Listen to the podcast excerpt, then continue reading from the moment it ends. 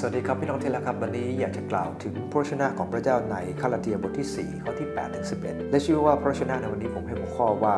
การกลับสู่การเป็นทาสอาจารย์เปโลได้เป็นห่วงพี่น้องเหล่านั้นมากว่า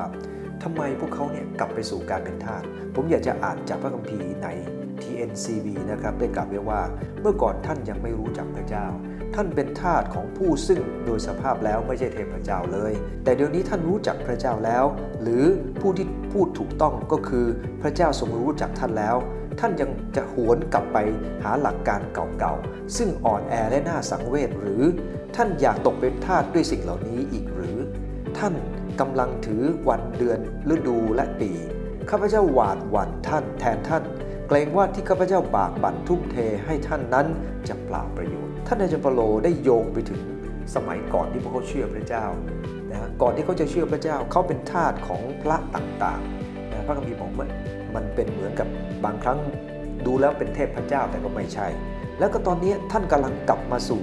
การเป็นทาสอีกอันหนึ่ง ก็คือการเป็นทาสรูปแบบใหม่ครับ เมื่อก่อนเป็นทาสของผีสางต่างๆ ตอนนี้มาเป็นทาสของชาวยิวคำว่าวันเดือนและฤดูปีนั้นหมายถึงอะไรครับ หมายถึงธรรมบัญญัติเนี่ยมักจะมีพิธีกรรม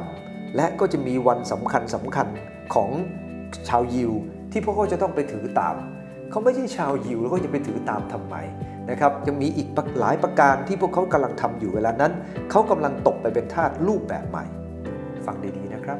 มีคริสเตียนหลายคนเราออกมาจากการเป็นทาสของความผิดความบาปจากลูกเคารพและตอนนี้เรากลับมาครับมาเป็นทาสอีกเหมือนกันทาสอยู่ในโบสถ์นี่แหละครับ ไม่ใช่ทาสของพระเยซูคริสต์แต่ทาสของอะไรครับทาสของกลุ่มบ้างทาสของชื่อเสียงบ้างทาสของเกียรติยศต่างๆ บ้างทาสของการเป็นที่ยอมรับบ้าง ซึ่งมันก็เป็นทาสอีกรูปแบบหนึ่ง และวันนี้เนี่ยนะครับท่านอาจารย์เปโลจึงบอกว่ามีสองอย่างครับ ที่ทำให้คนเรากลับไปสู่การเป็นทาสอันที่หนึ่งครับห่างจากความสัมพันธ์ ในพระคัมภีร์ตอนนี้ใช้คำว่ารู้จักเนี่ยนะครับคำว่ารู้จักมาจากภาษาเดิมว่า genosko ในข้อที่ 9คำว่ารู้จักหมายถึงการสนิทสนมพระคัมภีร์บอกว่าเดี๋ยวนี้ท่านรู้จักพระเจ้าแล้ว ท่านสนิทสนมกับพระเจ้า ที่จริงพระเจ้าสนิทสนมกับท่านซึ่งหมายถึงอะไรครับ หมายถึงว่าพระเยซูคริสต์เจ้า พระองค์ทรงรู้จักเรา ทรงยอมตายเพื่อเรา ทรงอดทนเพื่อเรา ถูกยามยามเพื่อเรา และพระองค์ยังประทานพระวิญญาณบริสุทธิ์เพื่อเรา พระองค์รู้จักเรา แต่วันนี้เนี่ยนะครับเมื่อเราเคยรู้จักพระเจ้า อะไรเกิดขึ้น แน่นอนการกลับไปเป็นทาสของสิ่งอื่น เพราะเราห่างไกลจากความสัมพันธ์ที่เรามีในพระเจ้าแม้อยู่ในโบสถ์เราก็อาจจะห่างไกลจากความสัมพันธ์ของพระเจ้า เพราะอะไรครับ เพราะการที่เราเองอยู่ในคริสตจักรของพระเจ้า แต่การที่เรารู้จักพระเจ้าส่วนตัวนั้น มันเปลี่ยนสภาพไปเป็นแค่อยู่ในสโมสรคริสเตียน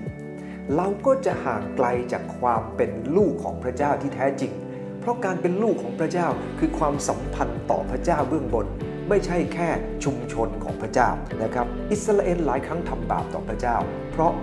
การรู้จักของ พระเจ้าของเขานั้นมีปัญหา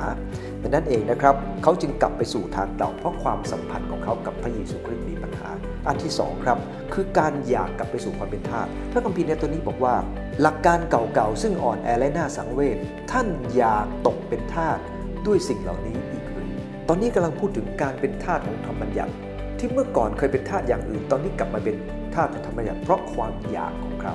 วันนี้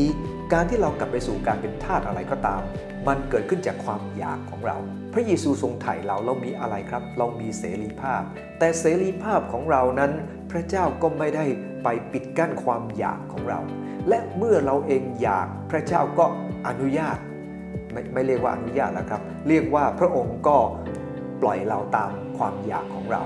ขอดุลใจเราทั้งหลายวันนี้เหมือนกัน การที่เราเป็นลูกของพระเจ้าเป็นทายาทของพระเจ้าแล้ว แต่เรายังอยากจะทำ ในสิ่งที่ไม่ทำตามพระทัยของพระเจ้า ตอนนี้เป็นรูปบาปบาปรูปแบบใหม่ใช่ไหมฮะที่ผมบอกแล้วก็คือว่า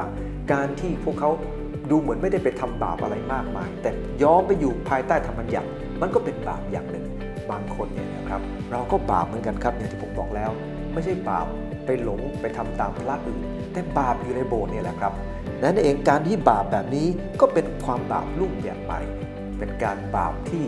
ผิดต่อพระทัยพระเจ้า เพราะคำว่าบาปในพระคำพระเจ้าหมายถึงการพลาดจากเป้าของพระเจ้า แต่กันเองอยากกลับไปสู่การเป็นทาสของสิ่งต่างๆ เพราะความสัมพันธ์ที่มีปัญหากับพระเยซูคริสต์เพราะเราอยากกลับไปสู่การเป็นทาสขอพระเจ้าช่วยเราครับ